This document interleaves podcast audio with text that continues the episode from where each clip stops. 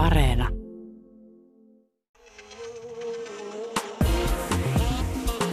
Ylepuhe ja Yle Areena. Naisasiatoimisto Kaartamo et Tapanainen. Täällä naisasiatoimisto tai Otsi, Miot, Aisa, Sian, jos virallisilta patriarkaatin palvojilta kysytään. Mutta ei kysytä. Tänään saamme vieraaksemme näyttelijä Miiko Toiviaisen, jonka kanssa puhumme siitä, miksi sukupuolen moninaisuus on monelle edelleen niin hämmentävää. Kuinka kauan pitää vettä virrata Kyminjoessa ja Torniojoessa ja Porvojoessa ja Kauhajoessa ennen kuin sukupuoli lakkaa määrittämästä ihmisen identiteettiä? Puhumme myös siitä, mitä feministinen aluepolitiikka arjessa tarkoittaa. Onko sukupuoli enemmän este oman näköiselle elämälle maalla kuin kaupungissa? Oi suuri ja mahtava feministi vastaa tänään kysymykseen siitä, miksi keski-ikäisiä naisia nimitellään leikkisästi tammoiksi. Mm. Mutta tämmöttiin, mitäs Outi, mistä sun heppakerhossa on viime aikoina kohistu? No tuota, mm, mä törmäsin netissä sellaisen avautumiseen, kun eräs ihminen ja äiti päästeli hieman paineitaan siitä, miten lasten syntyminen perheeseen on näyttänyt kummallisen autoritäärisen kasvatuksen jatkumon, joka on myös sukupuolittunut, että isät vielä niin komentelee ja kovistelee poikia ikään kuin miehiksi, tällä lailla niin kuin valmistavat kovaan maailmaan, ja sitten äidit pehmittelee sitä ikävää ilmapiiriä palvelemalla ja hemmottelemalla niitä poikia. Eli lopputuloksena on sitten se, että pojista kasvaa isien kovistelemia ja äitien palvelemia miehiä. Jaha, sieltä tuli tämmöinen teoria sitten, kuulostaa vähän masentavalta, mutta siis voihan siinä toki olla vähän perääkin. Kyllähän meille, ainakin meille vielä 70-luvulla syntyneille tämmöinen isän auktoriteetti on ollut tosi vahva asia. Ei sitä niin kuin isiä uskaltanut kyseenalaistaan, ettei tullut sitten huutoa tai, tai muita seurauksia. Niitä, että katsotaanpa mitä isä sanoo tästä. Mm. Mun oma isä ei ollut tällainen vahva auktoriteetti perheessä, mutta muista lapsuudestani kyllä niin kuin kavereiden isät. Että mä vähän pelkäsin niitä, mistä on jäänytkin ehkä jonkinlaista niin kuin miespelkoa. Mm, no tiedän, mä muistan tuon ihan sama jutun. Joo, joo. Ja kyllä mä tunnistan sitten sellaisenkin, niin kuin että, että mä hermostun syystä tai toisesta heti, jos puoliso komentaa yhtään niin kuin yhteistä lasta. Että tekee mieli mennä sinne väliin vähän pehmittelemään ja selittelemään ja selvittelemään niitä väärinkäsityksiä. Että ei sen edes tarvitse olla mitenkään niin kuin kovin autoritäärinen isä, että, että niin kuin tämä tapahtuu. Niin, että semmoinen tutka heti herää. Mm. Joo, kyllä mä oon ehkä huomannut tuommoista samanlaista, vaikka just niin kuin oma isä ei ollut kovin autoritäärinen ja oma puoliso on niin kuin vähemmän autoritäärinen kasvattaja kuin minä itse, mutta jotenkin se myös se rima on aika paljon korkeammalla hänen kohdallaan, että missä määrin saa komennella vaikkapa lapsia. Mutta siis tämmöinen autoritäärinen kasvatus, niin se oli vielä 50-luvulla siis oikein niin kuin hyvää kasvatusta. Ajateltiin, että kurissa kasvaa nuhteeton kansalainen. Joo, ja niin kuin sylittely, liika tämmöinen halailu ja helliminen, varsinkin poikien, niin se vaan niin kuin pilaa lapsen. Joo, joo. Eikä nämä niin kuin kasvatusihanteet tai mallit niin kuin ihan sekunnissa, eli 70 vuodessa karise, vieläkin on semmoista asenneilmapiiriä, että jos joku lapsi jotenkin vaikka oireilee, niin helposti ajatellaan, että ei ole ollut yhtään kuria, vaikka tilanne saattaa olla just päinvastainen, että sitä kuria on siellä kotona vähän liikaakin. Joo, ja sallivasta kasvatuksesta on puhuttu kauan, jo 1700-luvulla. Mutta siis kasvatusfilosofi Jean-Jacques Rousseauhan ajatteli, että lapsi oppii kokemuksia erehdyksen kautta. Mutta ehkä Suomessa ollaan oltu sitten vähän arjessa aika kaukana tällaisesta ranskalaisesta valistusfilosofiasta.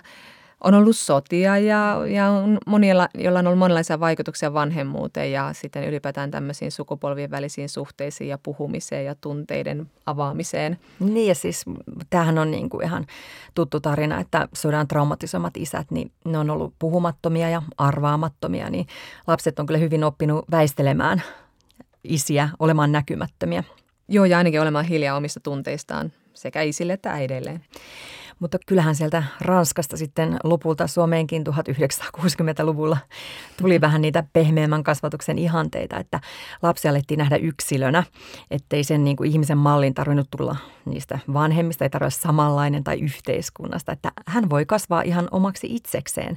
Ja sitten alettiinkin puhua vapaasta kasvatuksesta ja tähän on semmoinen sana pari, johon liittyy edelleen muuten sellaista samanlaista pilkkaa, että ahaa, ahaa, huomaa, että on ollut vähän vapaa kasvatus, piste, piste, piste. Joo, just niin. Ja vaikka meillä nyt ei enää ole autoritaarinen kasvatus millään lailla ihanteena, niin kyllä niitä kaikuja tulee just tuommoisissa kommenteissa vapaasta kasvatuksesta, että jotenkin siellä on se sellainen lähtöajatus, että lasten kuuluu kuitenkin totella ja olla mm-hmm. kilttejä. Lapsia kehutaan paljon siitä, että onpa kiltti lapsia, tekee mitä pyydetään. Että jotenkin sitten kuitenkin edellytetään edelleen, että lapsi on jotenkin niin kuin huomaamaton, niin se on hyvä lapsi. Joo. Ja tämänhän tuntee kourin tuntuvasti usein ravintolassa.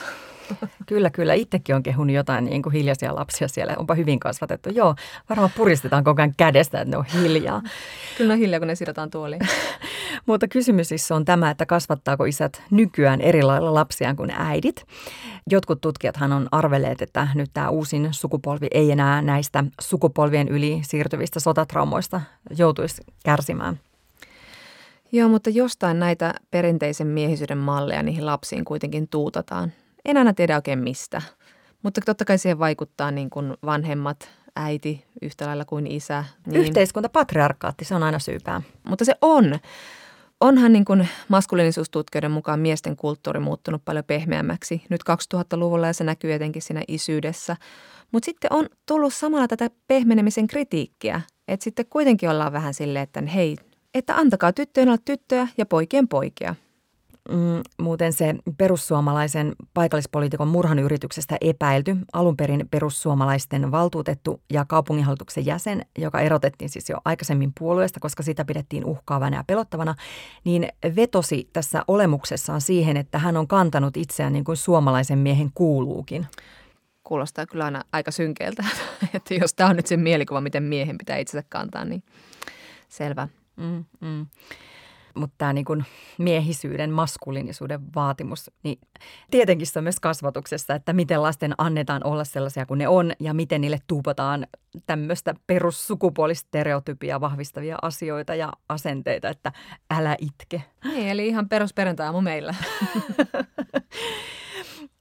Joo, ei tee feministikään kaikkina viikonpäivinä välttämättä täydellistä suoritusta, mutta mm, myös mieskasvattajien sanojen ja tekojen välillä on ristiriita. vaikka isät puhuu tutkimuksissa just pehmeimmistä arvoista ja siitä, miten eivät vaali näitä vanhoja maskuliinisia ihanteita, kuten vaikka vahvuutta ja kilpailullisuutta, niin kuitenkin sitten näissä ajankäyttötutkimuksissa käy ilmi just tämä, mistä laajemminkin puhuttu tässä ohjelmassa, että naiset hoitaa enemmän lapsia ja kotia ja pitää enimmäkseen ne perhevapaat, kun isännät tekee töitä ja uraa siellä kodin ulkopuolella. Tai siis nykyään tietokoneella tuulikaapissa, jos pystyy tekemään etätöitä. Että se esimerkki voima on aika iso. Niin, eli sitten tavallaan voidaan ajatella, että kun nainen ei kotona jaksa siivota ja sitten vaan komentelee näitä kaikkia muita perheenjäseniä, niin se on sitten oikeastaan ihan feminististä kasvatusta. Joo, näin mä oon tämän ajatellut. Yle Puhe ja Yle Areena. Naisasiatoimisto Kaartamo et Tapanainen. Sitten naisasiatoimistossa puhutaan jälleen kerran sukupuolesta. Sukupuolen moninaisuutta on alettu ymmärtää oikeastaan vasta viime vuosina, ja tällainen kaksinapainen mies-nainen sukupuolikäsitys on alkanut viimeinkin murentua. Mutta kuinka hyvin asia vieläkään oikeastaan ymmärretään ja miksi niin moni vielä kokee, että asiasta pitää olla mielipide, puolesta tai vastaan? Vieraamme palkittu näyttelijä Miiko Toiviainen on käsitellyt transsukupuolisuuttaan muun muassa esityksessään Kepeä elämäni. Miiko, mm, takana on tuoreessa muistissa The Kansallisteatteri Gate, eli tapaus, jossa kaikki äidistäni näytelmän roolitus herätti paljon keskustelua – tässä yksi hässäk syntyi juuri tästä, että ajateltiin, että nyt on niin transnaisen rooliin palkattu mm. mies. Ja moni sitten tässä keskustelussa toikin esiin huolen siitä, että no entäs niin kuin taide ja näyttelijän ammattitaitoja, mm. eikö kukaan saa enää esittää muuta kuin oma ryhmänsä kuuluvaa ihmistä, niin mitä sä tähän vastaisit? Miksi mies ei voi esittää transnaista? Mm, no ensin mä sanon, että mies voi esittää transnaista, mutta miehen ei ehkä kannata. ja mä kerron miksi. Siinä on olennaista ehkä ymmärtää se tai tietää se, että transihmiset, erityisesti transnaiset, kokee elämässään jäätävät määrät väkivaltaa. Ja se tulee myös syrjinnän ja, ja tuollaisen niin kiusaamisen, haukkumisen muodossa uh, huutelu uhkaa. Ja sitten se tulee myöskin rakenteessa. Mahdollisuuksia evätään ää, ei saa asuntoa, ei saa työtä. Ja kaikki tämä juontaa siihen harhakäsitykseen, että transnaiset olisivat jotenkin oikeasti miehiä. ajatuksen siitä, että transnainen olisi mies, joka vain pukeutuu naiseksi tai esittää olevansa nainen tai haluaa olla nainen. Ja teatterilla ja taiteella on, on mahdollisuus tätä harhakäsitystä joko vahvistaa tai purkaa. Ja tämä tehdään nimenomaan tämän roolituksen kautta, jolloin jos mies kästetään transnaiseksi, kuten historian saatossa on usein tehty, sitäkin voidaan miettiä, että paljonko se on itse asiassa vaikuttanut tähän, paljonko se on jo luonut tätä harhakäsitystä. Mutta kun näin tehdään, niin välitetään ihmisille sitä viestiä, että tämä on asu, joka otetaan pois ja sieltä alta paljastuu mies ja kaikki näkee myös koko ajan, että siellä alla on mies. Kun taas jos siihen käsittää nainen, niin, niin tota vaikutus on päinvastainen ja kaikki näkee, että siellä alla on nainen ja kun hän ottaa roolia pois ja poistuu pukkarista, niin sieltä lähtee ulos nainen, aivan kuten transnaisetkin ovat naisia. Niin siksi tämä on, tämä on aika olennainen juttu ja tämä on myöskin hyvin spesifi. Tämä niin kuin sama argumentti ei päde vaikka seksuaalivähemmistöön tai eri, eri uskontoihin tai, tai muihin tällaisiin, mitä ihmiset nyt pelkää, että nämäkö, viedäänkö nämäkin nyt näyttelijöiltä pois. Et mä, en, mä en yhtään näe, että tässä olisi kyse siitä, että, että vapauksia rajoitetaan, vaan, vaan ihan siitä samasta, missä, mitä taiteilijat muutenkin miettii, eli, eli miksi, mitä, mitä me halutaan tehdä, miten, miten meidän esitys tekee maailmasta paremman eikä huonomman paikan. Hmm. Ja mä itse ehkä ajattelen myöskin, että transrepresentaation kysymykset on, on tuttuja Amerikasta ja Englannista ihmisille, joita, joita tämä kiinnostaa, niin me ollaan seurattu tätä jo vuosikausia. Ja nämä tavallaan niin kuin samat väännöt on käyty jo kymmenen vuotta sitten. Ja käydään edelleen, mutta että se keskustelu on paljon pidemmällä mm. Suomen rajojen ulkopuolella. Ja nyt se oli mullekin vähän yllättävää, että, että täällä tosiaan nyt, nyt ikään kuin ollaan vasta lähtöruudussa. Niin. Että nyt se niin kuin maaliviiva on ylitetty ja se, se on musta hienoa. Niin, vihdoinkin on faksattu jotain. Niin kuin. Just, just ja en mä usko, että jos, tota, ei tosta olisi varmaan niin kuin media kiinnostunut, ellei se olisi noussut jonkun kohun ja jonkun dramatiikan kautta. Niin, mm. niin. Mm. mutta Miiko, voitko niinku arvioida vielä niinku sitä, että minkä takia ylipäätänsä transsukupuolisuus herättää niin paljon niinku tunteita ja hämmästystä siis, siis heteroissa, jotka on, tota noin, niin siis, mm. jotka on syntymässä määritelty siihen sukupuoleen, mitä ovat. Niin mikä on tämä niinku transsukupuolisuuden vastustus? Ja minkälaista siinä ilmapiirissä on niinku elää? Mä oon miettinyt tota toki tässä elämäni aikana – jonkin verran. Mulle ei ole siihen antaa mitään vastausta, nämä on kaikki tietenkin vaan spekulaatiota ja mulle transihmisyys on tarkoittanut sitä, että se on jotenkin antanut, se on, no se on ehkä pakottanut mut ajattelemaan omaa identiteettiäni tosi syvästi ja niin kuin perinpohjaisesti tutkimaan sitä, että kuka mä olen ja mitä se tarkoittaa. Ja se on hirveän pelottavaa ja vaikeaa. Ja siihen usein ei, ei ihminen päädy muuta kuin pakon edessä, koska se on niin pelottavaa ja vaikeaa. Ja muillakin on siihen mahdollisuus, myös siis ihmisillä ja heteroillakin on siihen mahdollisuus, mutta itse en esimerkiksi tiedä, olisinko niin tehnyt ilman tätä pakotetta. Ja samalla kun, kun tämän kävi läpi ja ja hyväksyi ja löysi tämän asian itsessään, niin, niin se oppi myös kyseenalaistaan kaikki muutkin normit jollain tavalla. Ainakin tekemään siitä paljon helpompaa. Että jos mä, jos mä pystyn kyseenalaistamaan sen, että, että syntymässä määritelty sukupuoli on oikea tai erehtymätön, niin sitten se varmaan tarkoittaa sitä, että moni muukin mulle niin kuin vauvasta saakka opetettu asia voi olla väärin ja voi siis olla jotain, mikä ei, ei pädekään mun kohdalla. Niin mä luulen, että, että se, jo se, että transihmisiä on olemassa, niin horjuttaa näitä normeja ja horjuttaa näitä käsityksiä, mihin, mihin monet ihmiset on niin kuin tukeutuneet vuosikymmenten ajan. Ja jos se horjuu, että sukupuolia on kaksi ja ne nähdään genitaaleista, niin mikä kaikki muu sitten horjuu. Mm. Mä ehkä niin itse perustelen sitä sillä tavalla, että, että se transihmisten olemassaolon näkeminen ja hyväksyminen pakottaa ihmiset ajattelemaan tai ja kyseenalaistamaan asioita, joita ne ei haluaisi ajatella tai kyseenalaistaa. Niin, että mm. onko mun valinnat mun valintoja ja näin. Niin se on, se on hirvittävän vaikeaa ja, ja, ja pelottavaa kyseenalaistaa tai lähteä niin kuin toteamaan vääräksi jotain, mitä on, mitä on pitänyt aivan järkähtämättömänä totuutena. Mm, mm. Sitä on helpompi vastustaa kuin, kuin, niin kuin muuttaa omaa maailmankuvansa ja, ja sitä tietoa. Mm. Ja siinä joutuisi jopa ehkä itseäänkin sitten tutkiskelemaan. Kyllä, kun kysyit, että, että millaista, millaista mun on elää mm. siinä, niin täytyy sanoa, että mä oon itse kohdennut aivan niin kuin häkellyttyä vähän yhtään mitään negatiivista. Ja että mulla on ollut niin kuin kaikin puolin tota, ihanaa. ja mun ympärillä on pelkästään ollut niin kuin, ihania ihmisiä, jotka, jotka antaa mulle niin kuin, tukensa ja, ja ymmärryksensä ja antaa mulle myös tosi paljon tilaa. Et mä oon itse periaatteessa aina saanut määritellä, että minkä verran mä, mä puhun mun taustasta ja, ja tota, mis, mitä mä pidän yksityisenä ja, ja missä määrin mä käytän sitä mun työssä ja, ja kaikkea tällaista, että, että tota, mä koen, että, että se myöskin mahdollistaa sen, että mulla on näiden asioiden kanssa aika paljon kärsivällisyyttä, koska mulla on näiden asioiden kanssa turvallinen olo. Hmm.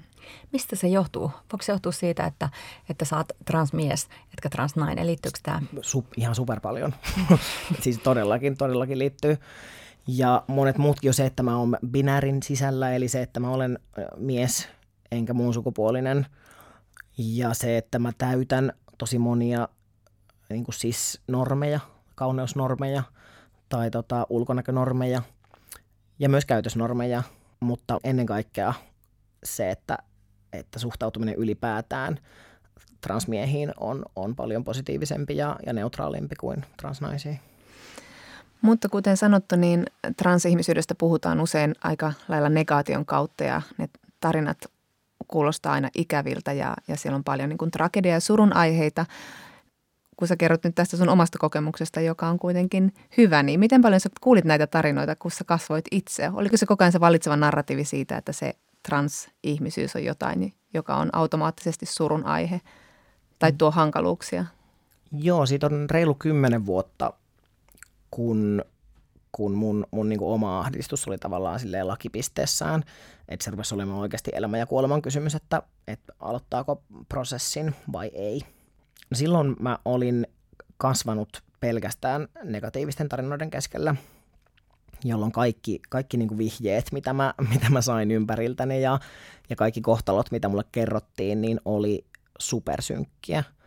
Ja nyt se tuntuu kaukaiselta, mutta silloin se oli hyvinkin todellista se joku varmuus siitä, että, että transihmisten käy tässä maailmassa huonosti.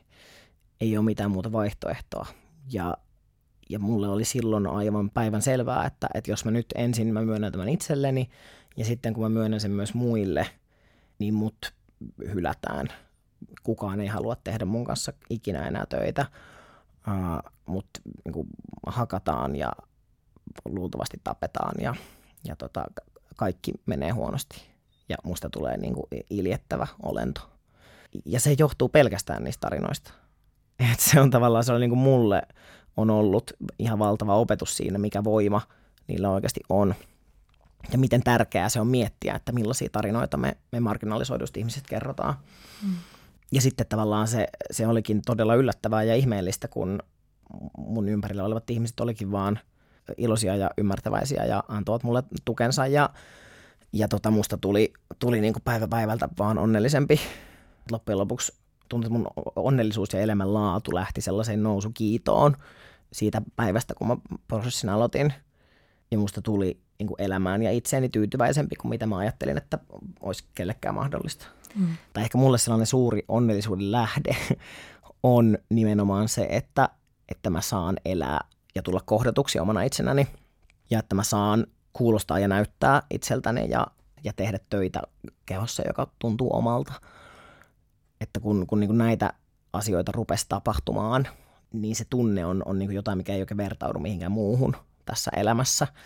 Ja tuntuu, että, että vaikka teatterikorkeakoulussa, missä, missä monet ihmiset kriiseilee ja monilla on, on niin kuin tosi rankkaa ja vaikeaa olla jotenkin niin tiiviisti oman itsensä kanssa tekemisissä yhtäkkiä joka päivä, niin mulla oli se aika helppoa sekin aika, koska aina kun tuli vastaan jotain haasteita tai, tai muita, niin, niin mä kuitenkin pystyin palaamaan siihen, että, no, että ainakin mä saan olla oma itseni, että ainakin mä niin kuin, oon tässä. jolloin mikään, mikään ei oikeastaan tuntunut enää raskalta. Mm. Ja mä tuntuu, tuntuu, että mä niin kuin ammennan siitä edelleen missä tahansa, jos vaikka tota, jännittää ensi ilta tai, tai tota, kokee jotain paineita jostain esityksestä, niin, niin sitten kuitenkin on hirveän helppo palata siihen, että, että, no, että en kyllä kymmenen vuotta sitten olisi ajatellut, että saisin olla mm. lavalla. Mm. Että mä voisin olla tässä niin kuin menossa esitykseen, jolloin, jolloin se on ihan sama, jos mua vähän se jännittää. Mm. mm. Ja sitten mä koen, että, että mua näyttelijänä on jotenkin auttanut ja, ja avannut tosi paljon mun, mun transhistoriaa ja niin kuin monellakin tavalla. Ja se on myös lisännyt mun, mun empatiaa, mikä on mun mielestä näyttelijän tärkein työkalu.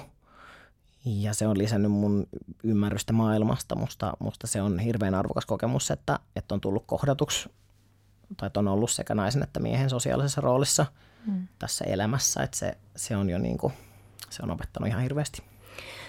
Miten erilainen on naisen kuin miehen sosiaalinen rooli? Huomasit sä, että ulkopuoliset ihmiset ää, muutti suhtautumistaan suhun jollain tavalla, kun sä näyttäydyt myös ulkopuolisille toisessa sukupuolessa, kun he olivat tottuneet näkemään?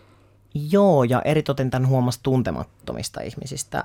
että silloin, silloin kun mä aloitin prosessin, niin se oli ehkä sellainen tota, niin kuin muutaman kuukauden – mittainen jakso, minkä aikana selvästi huomasin, että ulko, ulkopuolisen maailman suhtautuminen muuttui. Ja, ja pystyin niin kuin usein aika nopeastikin ilman kuin ennen, ennen kuin tavallaan sanoja vaihdettiin, niin, niin lukemaan sen, että nyt toi tulkitsee mut mieheksi. Ja se näkyy myös omassa turvallisuuden tunteessa, tai sellainen, mikä, mikä itselleni oli silloin aika, aika dramaattista, niin oli jotenkin tajuaminen siitä, että, että mua ei yhtäkkiä enää pelottanut kävellä yksin kadulla. Ja se myös teki musta feministin silloin, koska oli, oli yhtäkkiä niin kuin mahdotonta väittää vastaan siinä niin kuin oman kokemuksen kautta sille, etteikö naisten asema olisi, olisi niin kuin sosiaalisesti aika paska. Monella tavalla. Toki tästä on, tästä, tästä on kymmenen vuotta ja voi no, olla... eipä se ole muuttunut sen paremmin. Se ei ole muuttunut ja käsittääkseni niin kuin tänäkin päivänä ihmiset, jotka transitioituu, niin, niin kokee ihan samoja ja sitten taas transnaiset kokee tätä käänteisesti. Huomasitko sellaista, että niin kun se olisi jotenkin sun mielipiteitä olisi kuunneltu enemmän tai saisit saanut enemmän tilaa tai jotain tällaista sosiaalisissa tilanteissa? Huomasin ja mä, se, se, se tila oli sekä sosiaalista että fyysistä, että mm. tavallaan niin kuin mun, mun lähelle ei tultu – niin paljon tai tota, julkisissa kulkuvälineissä tarjottiin automaattisesti enemmän tilaa ja, ja tota, vaikka niin kuin läpät oli ihan samat kuin aikaisemmin, niin niille tunnuttiin ainakin jotenkin nauravan enemmän ja herkemmin. Ja, tota, ja osa tästä voi, voi argumentoida, että osa on sitä, että mun oma itsevarmuus kasvaa, mutta, mutta ei mitenkään kaikki. Et se, se muutos oli niin, kuin niin dramaattinen samalla kun mun oma olo ei kuitenkaan niin kuin ihan valtavasti niiden tiettyjen viikkojen aikana muuttunut. Tämä muutos tuntemattomien ihmisten kohdalla oli tavallaan veitsillä leikaten. Niin. Tässä on melkein silleen voitoriemunen olo, että jumalauta, me ollaan kerrottu koko ajan, että on nämä asenteet ja sinä sen nyt todistat. Joo, kun mä en ole mitenkään ainoa myöskään, että, että nämä, nämä on aika yleisiä nimenomaan transihmisillä nämä niin. Kyllä. kokemukset. Hei, näyttelijä Miiko Toiviainen, puhutaan vielä niin kuin transkeskustelukeskustelusta, koska siihen liittyy niin kuin erityisen paljon niin kuin, niin kuin huoli lapsista. Jotkut tai siis kenties kaikki, joissa trans tota noin, niin sukupuolisuus herättää hämminkiä, niin vetoaa usein siis lasten oikeuksiin. What about the children? Että lasten sukupuoli-identiteetti on muuttuva. Ei voi antaa lapsille hormoneja. Mitä jos ne muuttaa mieleen? Että, tai mitä jos tämä onkin joku trendiasia, tämä koko sukupuoliasia. Niin miten sä peilasit tällaisia asenteita silloin pienenä pietarsaarelaisena poikana, jonka muut näki tyttönä? No Tuossa on ehkä olennaista se, että kaikki muutkin on sitä mieltä, että et, et lasten kehoille ei saa tehdä mitään peruuttamatonta. Missään ei, ei lobata, että, että vaikka kirurgiaa pitäisi tehdä alaikäisille tai aloittaa hormonihoitoja, vaan, vaan puhutaan blokkereista, jotka ikään kuin ö, lykkää murrosikää, mikä tarkoittaa sitä, että jos, jos, tota, jos lapsen identiteetti muuttuukin, vaikka sitten niin kuin täysikäisenä, niin blokkerit voi lopettaa ja, ja tota, murrosikä saa alkaa ja jatkua. ja mitään, niin kuin mitään peruuttamatonta ei ole tapahtunut. Mutta jos blokkerihoito evätään, niin, niin se niin kuin väärän sukupuolen murrosiän läpikäyminen on niin kuin hirvittävän traumaattista ja valitettavan usein myös niin kuin aidosti tuhoisaa. Ja sekä itsetuhoisuus että itsemurhien yritykset on transnuorilla hirvittävän yleisiä ja, ja niin kuin kauhistuttavan yleisiä. Ja musta on vaan kyse siitä, että mitä sille voi tehdä. Mm. Uh, ja ehkä tuntuu, että tällaiset samat, samat pelot, mitä liitettiin ehkä homoseksuaalisuuteen ja liitetään varmaan edelleen.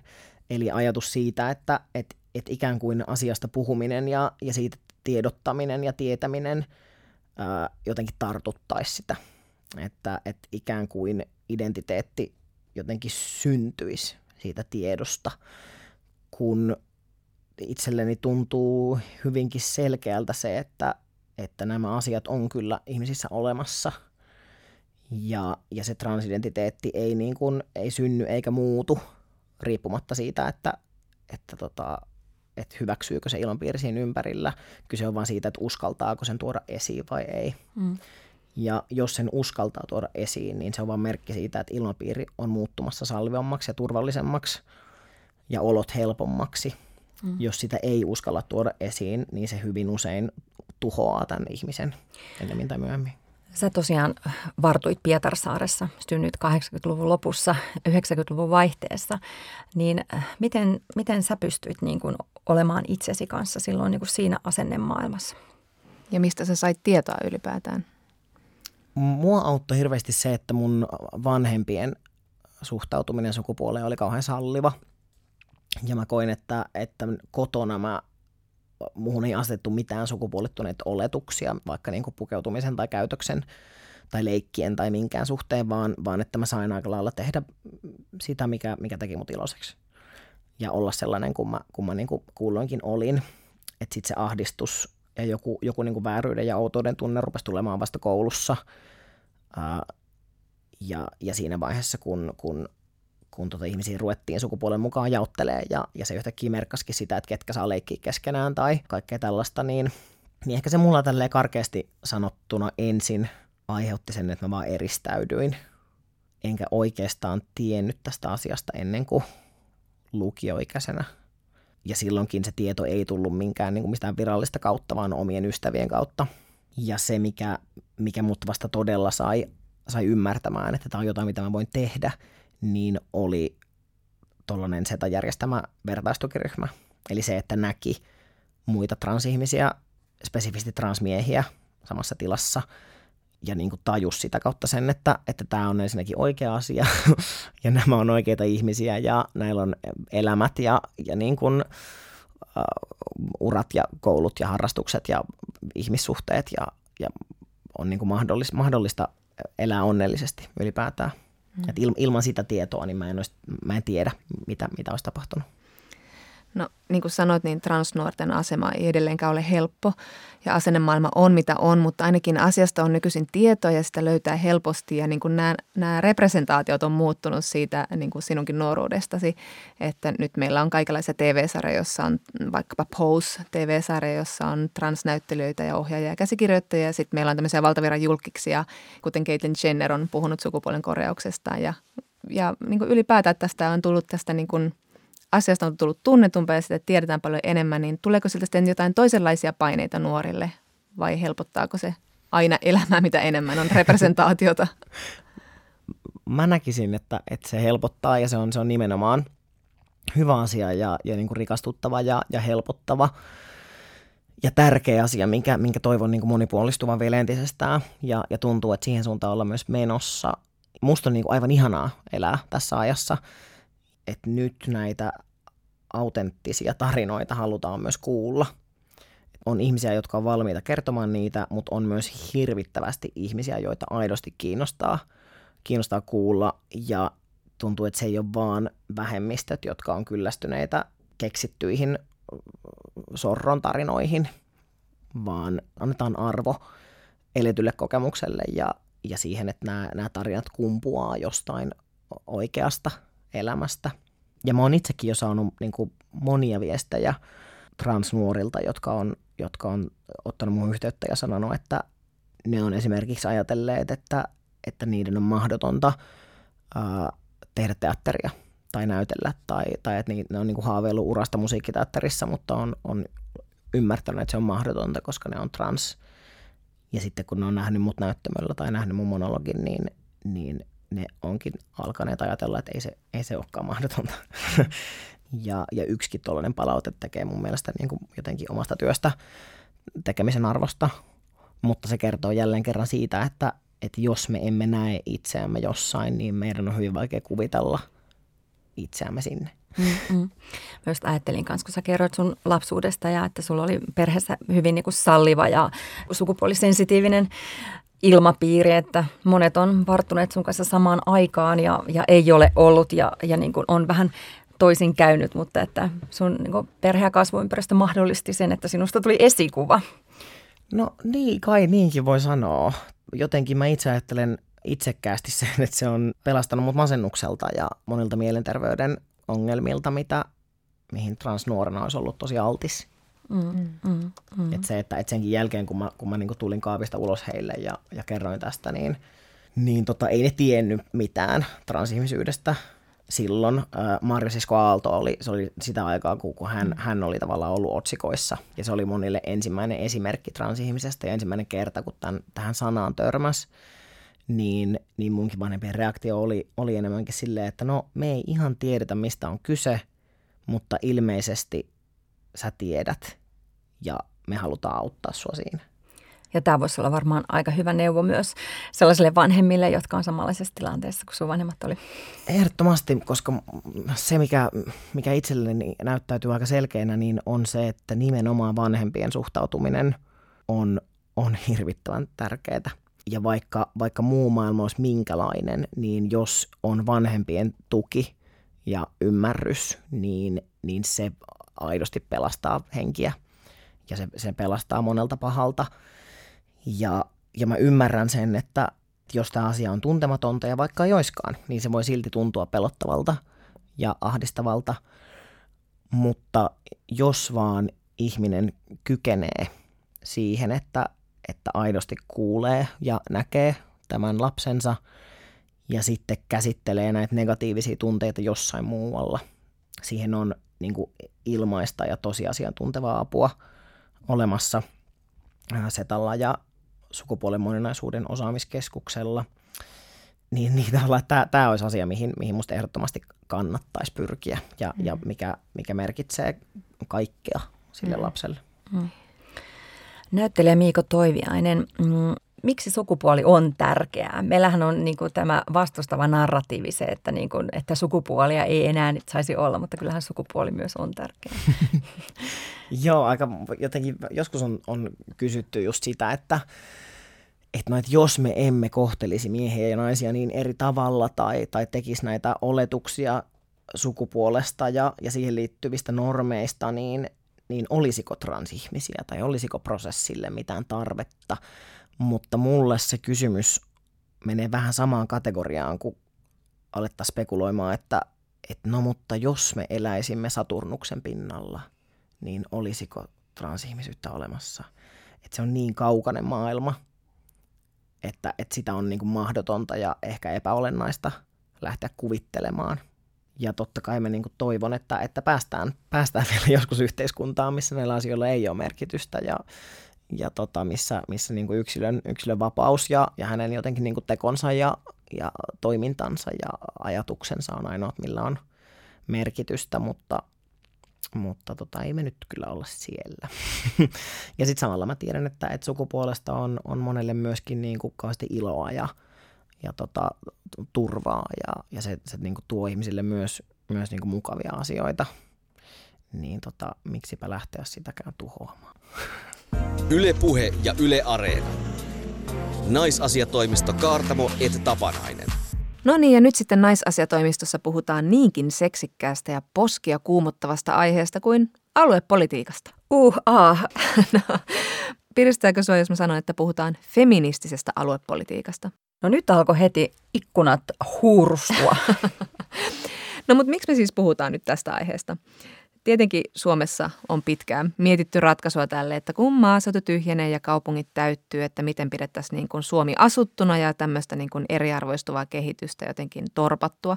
Mutta nythän tilanne on se, että maalle muutolla on ihan selkeä momentum. Juu, maaseutu vetää nyt puoleensa, kun eletään pandemiaa ja se on saanut etenkin pääkaupunkiseudulla asuvat ihmiset katselemaan vähän kauemmas ohi Kehä Kolmosen, jopa ohi Nurmijärven ja Matti Vanhasen työmaan, kenties sinne ihan alkukotiseudulle satojen kilometrien päähän asti, eli maaseudun onnelaan, jossa muut ihmiset asuvat vähintään sadan metrin päässä eikä tarvitse verhoja käyttää. Niin, eikä tarvitse välittää perjantairuuhkista metrossa ja sitten sitä perhettäkin pääsee pakoon riihen taakse. Mm. Mutta siis kynnystä muuttaa maalle madaltaa nyt myös tämä pandemian tuoma uusi käsitys työstä, joka ei välttämättä olekaan mm. enää paikkaan sidottua. Koronan myötä nyt on mietitty, että ehkä etätyössä tulee jollain tavalla ihan pysyvä osa työntekoa, tietenkin niille, joille työ antaa siihen mahdollisuuden. Mutta, mutta, Ovatko ne harvaan asutut alueet vieläkään sitten tarpeeksi vetovoimaisia nimenomaan naisille, koska naisethan on enimmäkseen niitä, jotka maalta lähtee ja miehet niitä, jotka sinne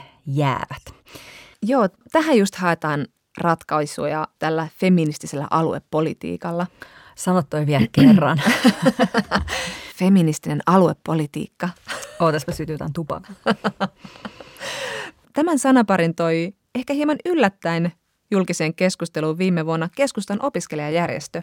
Hmm. He peräänkuulutti feminististä aluepolitiikkaa osaksi 2020-luvun Suomea ja haastoivat muun muassa silloista puoluejohtaja Katri Kulmuunia tarttumaan tähän. Keskustaopiskelijoiden puheenjohtaja Mirjam Putula kirjoitti kannanotossa, kuinka feministisellä aluepolitiikalla voisi hakea ratkaisua alueiden polarisoitumiseen, eli siis tähän kahtia jakautumiseen, eli vähän niin kuin stadi vastaan pönde, jota on tuottanut kaupungistuminen väestön ikääntyminen sekä työn ja parisuhteen kohtaanto-ongelmat, kärjistynyt poliittinen ilmapiiri ja alueiden elinvoima.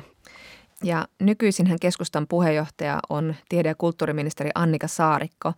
Hän on puhunut julkisuudessa siitä, kuinka he, hänen perheensä on muuttanut Turusta Oripäähän sukutilalle osaksi aikaa ja hän on sanonut, että kuinka hänen perheensä elää todeksi maaseudun ja kaupungin yhdistämisen megatrendiä. Ja me kysyttiin ministeri Saarikolta, että mitä mieltä hän on keskustaopiskelijoiden viimevuotisesta kannanotosta. Ja hän kommentoi, että se nostaa keskustelun tämmöisiä keskustalaisuuden ydinteemoja, kuten just alue- ja sivistyspolitiikkaa.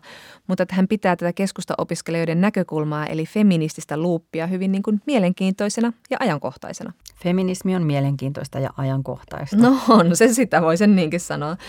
Mutta miten ihmeessä sitä maaseudusta sitten luodaan sellainen vetovoimainen alue, Mm, Miten me mm. luodaan semmoinen utopia ja onnella, jossa kaikki viihtyy? Jopa nämä kauas karanneet naiset. Niin, kyllä minä näen lehtevät puut ja alasti kulkevat ihmiset siellä omenat kädessä. Joku ihana matriarkaatti, jossa heikommista pidetään huolta. Yhteiskunta rakentuu hoivan ja huolehtimisen varaan. Ja tähän vähän pianomusiikkia. tai ainakin se olisi sellainen, jossa tehdään nelipäivästä kuuden tunnin työviikkoa ja sitten työsuhde sähköpyörät päälle tai ainakin ilmaiset perjantai-mohitot ja pilatekset kunnantalolla. Mutta siis oikeasti siis kysymys on siitä, että maaseudulla vaan pitäisi olla enemmän mahdollisuuksia myös naisille. Joo, ja tietenkin eka asia, mistä lähdetään liikkeelle, on koulutus, koska koulutushan vetää naisia kaupunkeihin ja koulutusta vastaavat työt. Mm. Nämä keskusta-opiskelijatkin keskittyi kannanotossaan ennen kaikkea korkeakoulupolitiikkaan, että korkeakoulutusta pitäisi olla saatavissa pitkin Suomea, ei vain isoissa kaupungeissa ja kasvukeskuksissa. Kainuullekin oli tosi iso isku, kun siellä lopetettiin opettajan koulutus. Ja sitten myös tätä koulutuksen sukupuolittumista ja periytymistä pitäisi murtaa, eli laskea juuri miesten kouluttautumiskynnystä, ettei sitten jotkut jää tavallaan yhteiskunnan kärrystä. Mm. Mutta sitten jossain vaiheessahan sitä sitten niin kuin valmistutaan. Sitten pitäisi löytyä niin kuin sitä koulutusta ja kiinnostusta vastaavat duunihommelit, vaikka olisi käytykin siellä vähän isommassa kaupungissa kouluttautumassa. Niin, minkälainen duuni löytyy semmoisessa paikassa, jossa bussi vie kerran päivässä kirkonkylälle ja bussipysäkillekin pitää hiihtää kolme kilometriä? Ei sillä, että tästä olisi kokemusta. Joo, Kauhajon Korpikylästä et lähtenyt hetkessä kampukselle skuutilla. Näin, eikä piti käynnistää resiina. Mutta tämä, että olisi sitten niitä töitä, niin järjestyisi keskustaopiskelijoiden mukaan just sillä, että sen työn tekemisen ei tarvitsisi olla paikkaan sidottua, eli syntyisi suurempi vapaus valita kotiseutunsa. Ja tämä on tosiaan nyt ajankohtaisempaa kuin koskaan, vaikka tämä keskustaopiskelijoiden kannanotto tuli siis ennen pandemia. Ja tässä tulee tämä käsite monipaikkaisuus nyt esiin. Eli se mm. tarkoittaa sitä, että siirrytään säännöllisesti toiselta paikkakunnalta toiselle. Tämä monipaikkaisuuskäsite on siis monella tavalla todellisuutta Suomessa, niin kuin tässä nyt jo kuultiin, että se on Annika Saarikon elämässäkin totta. Se voi olla tämmöinen etuoikeutetun ihmisen vapaaehtoinen valinta, että juuri vaikka viettää puolet vuodesta vapaa-ajan asunnollaan, mutta sitten se voi tulla myös pakon edessä, että tätä on esimerkiksi kun avioerolapset liikkuu eri kaupunkien ja eri kotien välillä. Sähän on Outi tuommoinen monipaikkaisuuden keulakuva, on Porvoota ja Hesaa. Kyllä, kohdalla niin se on vähän semmoista rusinat pullasta meininkiä, että tavallaan niin kuin helppo asua ja elää ja tehdä töitä Helsingin läheisyydessä. Kyllä, mutta entä sitten alueilla, joilla ei ole Helsingin mahdollisuuksia ja elinvoimaa? Ja tässä tulee nyt lisää termejä. Ollaan puhuttu feministisestä aluepolitiikasta, ollaan puhuttu monipaikkaisuudesta, mm. mutta nyt tulee kuviin vielä tämmöinen termi kuin mm. feministinen elinvoimapolitiikka. Siitä on puhunut esimerkiksi Kajanin vihreiden puoluevaltuuskunnan puheenjohtaja Silja Keränen. Keränen kertoi meille, että Kajanissa ja Kainuussa pohditaan nyt laajemmin, että mikä houkuttelisi juuri nuoria naisia sinne Kainuuseen, missä niitä ei ole. Ja Keräsen mukaan aluepolitiikka on sitä, mitä valtio tai vaikka isommin EU tekee. Tämä voi tarkoittaa vaikkapa terveydenhuoltoverkkoa tai sairaalaverkkoa, joka on niin kuin esimerkiksi suuri nais työnantaja, mm. mutta sitten se on myös tärkeä palvelujen antajana, kuten että nainen pääsee vaikka synnyttämään lähemmäs kuin 300 kilometrin päähän. Toi on ihan kiva niin kuin kunnan tarjoama palvelu kyllä. Se on, se on ihan mukava etu. mutta elinvoimapolitiikka on sitten sitä, mitä siellä paikkakunnalla itse tehdään. Esimerkiksi kun päätetään vaikkapa sen alueen elinkeinopoliittiset painotukset ja sen strategiset kärkialat. Hänen mielestä hyvää elinvoimapolitiikkaa on esimerkiksi Kainuussa, jos sitä katsoo kaivoksella töissä olevan keskikäisen autolla ajavan miehen näkökulmasta. Mutta sitten voisi miettiä vaihteeksi myös jotain palveluammatissa olevaa parikymppistä sinkkunaista tai vaikka lastentarhan opettajana työskentelevää perheenäitiä. Heidän näkökulma tähän asiaan on ehkä hieman toinen. Kyllä, esimerkiksi Kajaanissa on puhuttu, että kaupungin kärkialat ovat ICT, eli tieto- ja viestintätekniikka, konesalit ja pelit. Kaikki hyvin miesvaltaisia aloja. Miksi ne kärkialat ei voisi sitten olla vaikka semmoisia, missä on paljon naisia töissä? Kyllä, että nämä kärkitoimialat sitten saa paljon tämmöisiä hankerahoja ja ne on esillä koulutuspoluissa ja rekrytoinneissa, eli niitä tuetaan monella tavalla. Eli tuodaan myös näille miehisille aloille enemmän sitä elinvoimaa ja työpaikkoja. Ja ei näitä kärkialoja tietenkään valittu sen takia, että ne on miesten aloja, että kappas vaan suositaanpas näitä. Mutta kun maailmaa katsotaan ilman sukupuolilaseja, niin kappas vaan tällaista voi käydäkin. Niinpä. Ja sitten tässä tullaan tietysti tähän ikuisuuskysymykseen, eli segregoituneihin työmarkkinoihin, eli tämmöisiin sukupuolen perusteella jakautuneisiin työmarkkinoihin. Eli jos meillä ei olisi niitä perinteisiä naisten ammatteja ja perinteisiä miesten ammatteja, niin ei tarvitsisi kelata tätäkään, että mikäs meidän kärkiala oli, menikö se nyt miehille taas kerran. Niin, mutta hei, yksi tosi kuuma peruna, mikä tähän niin kuin liittyy erittäin paljon. Kaikkihan perustuu edelleen niin kuin perheeseen. Ihmiset haluaa olla osa perhettä, ne haluaa rakkautta, ne siirtyy rakkauden perässä. Eli mitä siellä niin kuin maaseudulla sitten tehdään yksin? Niin, että kun on saatu se haviteltu nainen sinne maakuntaan ja on hänet koulutettu ja sitten on saatu vielä työtäkin sieltä jopa ehkä kotikunnasta tai sitten sieltä maakunnan keskuksesta tai sitten hän tykittää hommia vaikka sinne Kalifornian piilaaksoon ihan oman pirtinpöydän äärestä, niin mitä sitten? Happy end, ei ole. Missä prinssi? niin, eli pannaan nyt tämmöiset oikein heteronormatiiviset lasit päähän ja katellaan tätä asiaa niiden kautta, koska tämähän on se ongelma, josta nyt paljon puhutaan. Syntyvyyden aleneminen. Tämä, miten me saadaan naiset synnyttämään keskustelu aiheuttaa naisissa pientä takakireyttä ja hammasten narskuttelua, mm. mutta tämä ongelma on siis siinä mielessä tietenkin todellinen, että lapsi ei synny, huoltosuhdekin on vaarassa ja syy on usein siinä, että ei löydy kumppania ja hyvänen aika sentään. Niin esimerkiksi Kajaanin vihreiden puoluevaltuuskunnan puheenjohtaja Silja Keränen kertoi, että Kainusta puuttuu yli 600 nuorta naista. Että kun vertaillaan 20-29-vuotiaiden nuorten naisten ja nuorten miesten määrää, niin Kainussa asuu vain 780 naista tuhatta miestä kohti. Ja on myös laskettu, että joka toisessa, eli yli 150 Suomen kunnassa on merkittävästi enemmän nuoria miehiä kuin nuoria naisia. Niin sanotusti maalla asuminen voisi siis olla naisen etu, on enemmän tarjontaa, mutta tälle pääkaupunkiseutulaisena tästäkin puhuttaessa alkaa aina pikkusen korpeamaan sallikaa sanavalintani, kun tässä on se sävy, niin kuin usein se, että mistäs heteromiehelle nainen voi mies reppanaa, kun jäävät ilman kranttuja naisia pääkaupunkiseudulla tai Helsingissä ainakin tilanne on täysin päinvastainen. Hesari uutisoi pari vuotta sitten, että 100 alle 30-vuotiaista helsinkiläisnäistä kohden on vain 86 miestä. Epäsuhta on suurimmillaan nuorissa ikäryhmissä, joissa etsitään ensimmäistä kumppania.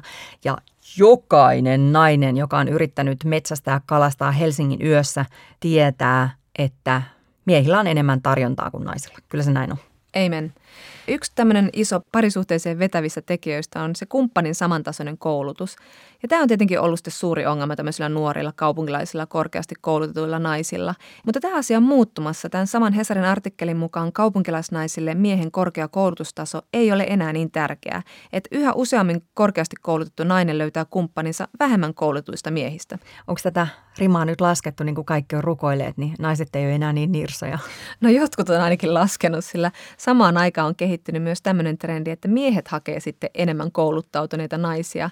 Eli ehkä sitten enemmän kumppania, jolla on mahdollisuuksia saada hyvä tuloinen ammatti. Hmm. Mutta ollaanko me päästy nyt tässä niin kuin feministisessä aluepolitiikassa siihen pisteeseen, että meillä niin kuin periaatteessa voisi nyt olla koulutusta ja töitä ja sitten vielä se ihana hellä maaseudun duunarimies? Joo, mutta eihän ne vaatimukset naisilla kuule tähän lopu. Feminismin ytimessähän on kysymys hoivasta ja hoivan järjestämisestä tasa-arvoisesti. Oli sitten kyseessä ihan tämmöinen niin kuin sairaudenhoito ammattina tai sitten ihan se lastenhoito tai vanhustenhoito, omaishoito. Mm. Mm. Ja tätä on painottanut tutkijatohtori Tiina Sihto Jyväskylän yliopistosta se, että miten lasten ja iäkkäiden hoiva järjestetään, niin se on todella tärkeässä roolissa sekä sukupuolten välisessä tasa-arvossa että alueellisen tasa-arvon edistämisessä. Eli tämä hoivan kysymys pitäisi olla niin kuin feministisen aluepolitiikan keskiössä. Mutta minkä takia niin kun hoiva on nimenomaan niin kun tasa-arvokysymys? No hoivapolitiikkahan on tietysti se on totuttu näkemään tämmöisenä niin kuin osana suomalaista hyvinvointimallia. Eli että kaikille taataan paikkakunnasta riippumatta samanlaiset tasa-arvoiset palvelut.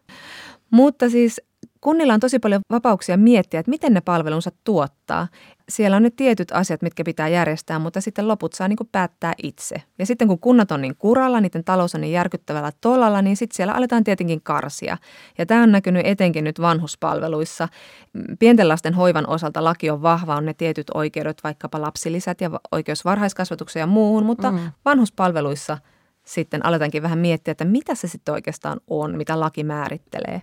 Vanhuspalveluista määritellään laissa vain, että kunnan on järjestettävä iäkkäälle henkilölle laadukkaita sosiaali- ja terveyspalveluita, jotka ovat hänen tarpeisiinsa nähden oikea-aikaisia ja riittäviä.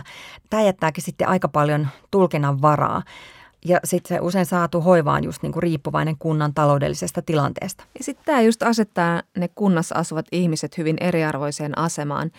Esimerkiksi monessa paikassa kotonaan asuvia iäkkäiden kotihoito, sitä on rajattu niin tiukasti, ettei siihen ole pääsy kuin tosi huonokuntoisilla kotona asuvilla vanhuksilla. Ja sitten kun näistä palveluista jatkuvasti karsitaan ja niitä yksityistetään, niin sitten nämä iäkkäät itse ja heidän lapsensa joutuu maksamaan omista pusseistaan sellaisia palveluita, joita ei nähdä niin kuin sen kunnan taholta täysin välttämättömänä vanhuspalveluna. Ai niin kuin siivous ja näin. Just niin, esimerkiksi just tämmöiset kotihoidon tukipalvelut. Ja keskiluokalle tämä ei tietenkään ole niin iso ongelma. Se on tietenkin raskasta yhtä lailla omaishoito, mutta keskiluokka voi ostaa tämmöisiä ekstrapalveluja. Pienituloinen ei sellaisia noin vain kustanna. Eli tässä tulee niin kuin siis kysymykseen sekä sukupuoli että luokka koska usein sitä iäkästä hoivaava omainen on tämän puoliso, mutta jos puolisoa ei ole, niin se hoivaava omainen on yleensä tytär. Eli Tiina Sihto summaa meille, että hoiva kaatuu yhä enemmän köyhissä kunnissa pienituloisten iäkkäiden pienituloisille tyttärille. Jaa, jaa, eli tämä yksilöiden valinnanvapautta korostava politiikka kaivaa railoa paitsi sukupuolten myös eri luokkien naisten välille. Joo, tätä just Tiina Sihta sanoi, että taas asetettaisiin ne sukupuolilasit silmille ja nähtäisiin, että mitkä vaikutukset näillä kaikilla on siihen naisen jokapäiväiseen elämään. Ja sitten tämä toisi myös esille sen hoivan sukupuolittuneisuuden kummallisesti hiipii myös mieleen tämmöiset niin kuin tietyt ennakkoluulot siitä, että minkälaisia niin kuin asenteita niin kuin maaseudulla on vaikka verrattuna kaupunkiin. Aina kaikki niin kuin maalta pääkaupunkiin muuttaneet sukupuoli- ja seksuaalivähemmistön edustajat sanovat, että niin kuin, kyllä kaupungissa on oikeasti vaan niin kuin helpompaa elää, jos ei ole ihan normin mukainen ihminen. No se on hirveän vaikea asia ja näissähän voisi upota semmoisen hirveän stereotyypittelyn suohon. Mm. Mekin kuulimme juuri Miiko Toiviaiselta, joka on kasvanut Pietarsaaressa, joka ei ole mikään suurkaupunki, että hänen vanhempansa kasvattivat hänet sallivasti ja vailla tämmöisiä syvää juntattuja sukupuolistereotypioita, että ei se asenne katso aina paikkaa eikä maailmaa. Mm. Mutta jollain tavalla tietenkin näitä on tutkittu näitä asenteita ja esimerkiksi viimeisimmän eli vuoden 2017 tasa-arvobarometrin valossa maaseudulla ja kaupungeissa asuvien miesten ja naisten mielipiteissä ei ole suurta eroa, kun heiltä ihan kysytään sitä, että ovatko naiset ja miehet keskenään tasa-arvoisia. Mutta että jos kysytään sitten sitä, että onko sukupuolella väliä siinä, sopiiko ihminen vastuullisiin tehtäviin, vaikkapa poliitikoksi tai pääministeriksi, niin ydinkaupunkialueella asuvista miehistä 48 prosenttia piti sukupuolta merkityksettömänä, kun maaseudulla niin ajatteli vain 33 prosenttia miehistä. Mm-hmm. Kyllä tässä pientä asennetta kyllä nyt haistetaan.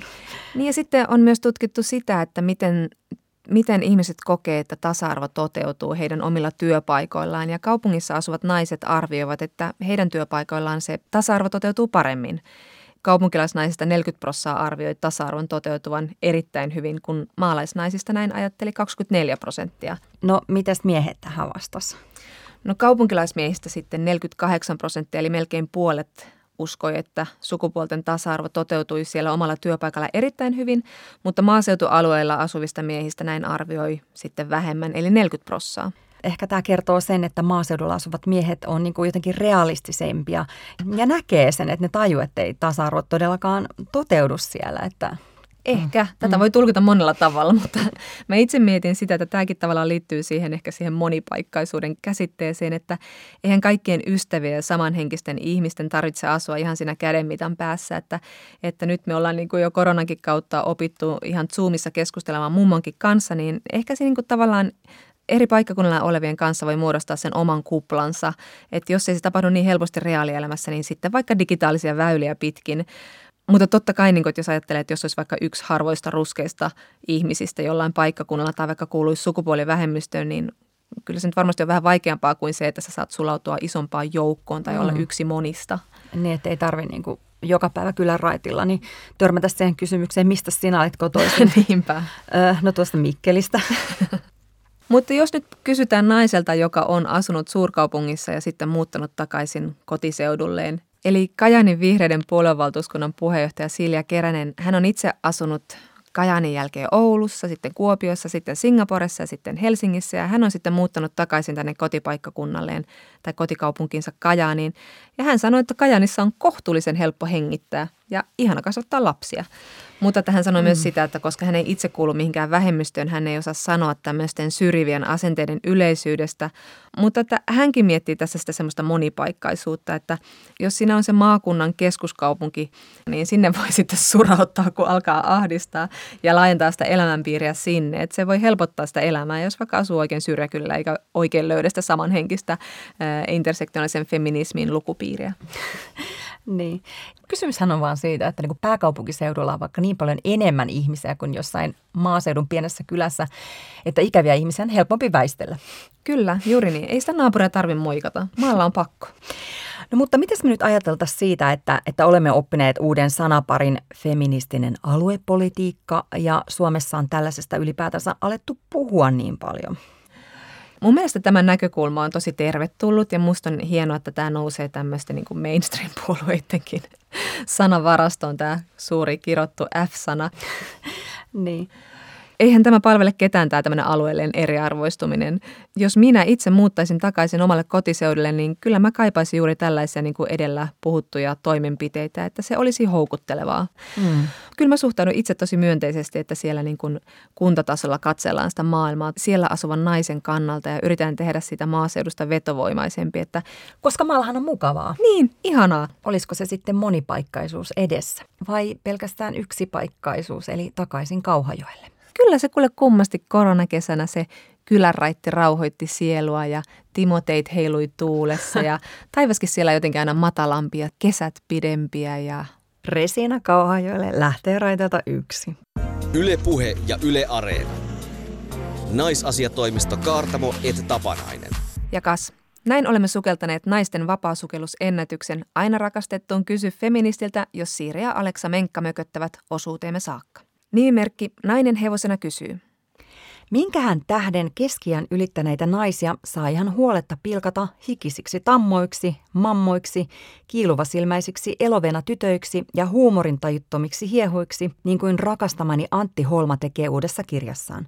Vihaavatko miehet keskikäisiä naisia vai naurammeko yhdessä? Ainakaan minua jaksena naurattaa, kun olen saavuttanut itsekin tämän iän, jossa naiset eivät puolusta itseään, koska se vasta naurattaakin. Kyllähän se on niin, että meillä patriarkaatissa on ollut tapana ajatella, että naisen jokaiseen elämänvaiheeseen liittyy jotain naurettavaa. Ja eläimellistä. Joo, esimerkiksi narttuus ei katso lainkaan ikää. Mutta käännyimme tässä visaisessa tamma-asiassa feministisen salaseuramme korkeimman oikeuden kunniajäsenen toimittaja Virpi Salmen puoleen. Ensinnäkin hän sanoi, että no Antti Holmahan vain kärsii siitä sisäistetystä naisvihasta, mistä me kaikki muutkin. Vaikka me kaikki rakastamme Antti Holmaa enemmän kuin elämää, hänessäkin on ihme kyllä puutteensa. Mutta noin niin kuin karrikoidusti. Ja karrikoinnit sallitaan. Nainen pidetään patriarkaatissa paikoillaan niin, että nuorena naiselle osoitetaan, että hänellä ei ole mitään muuta arvovaltaa eikä muutakaan valtaa kuin hänen ulkonäkönsä.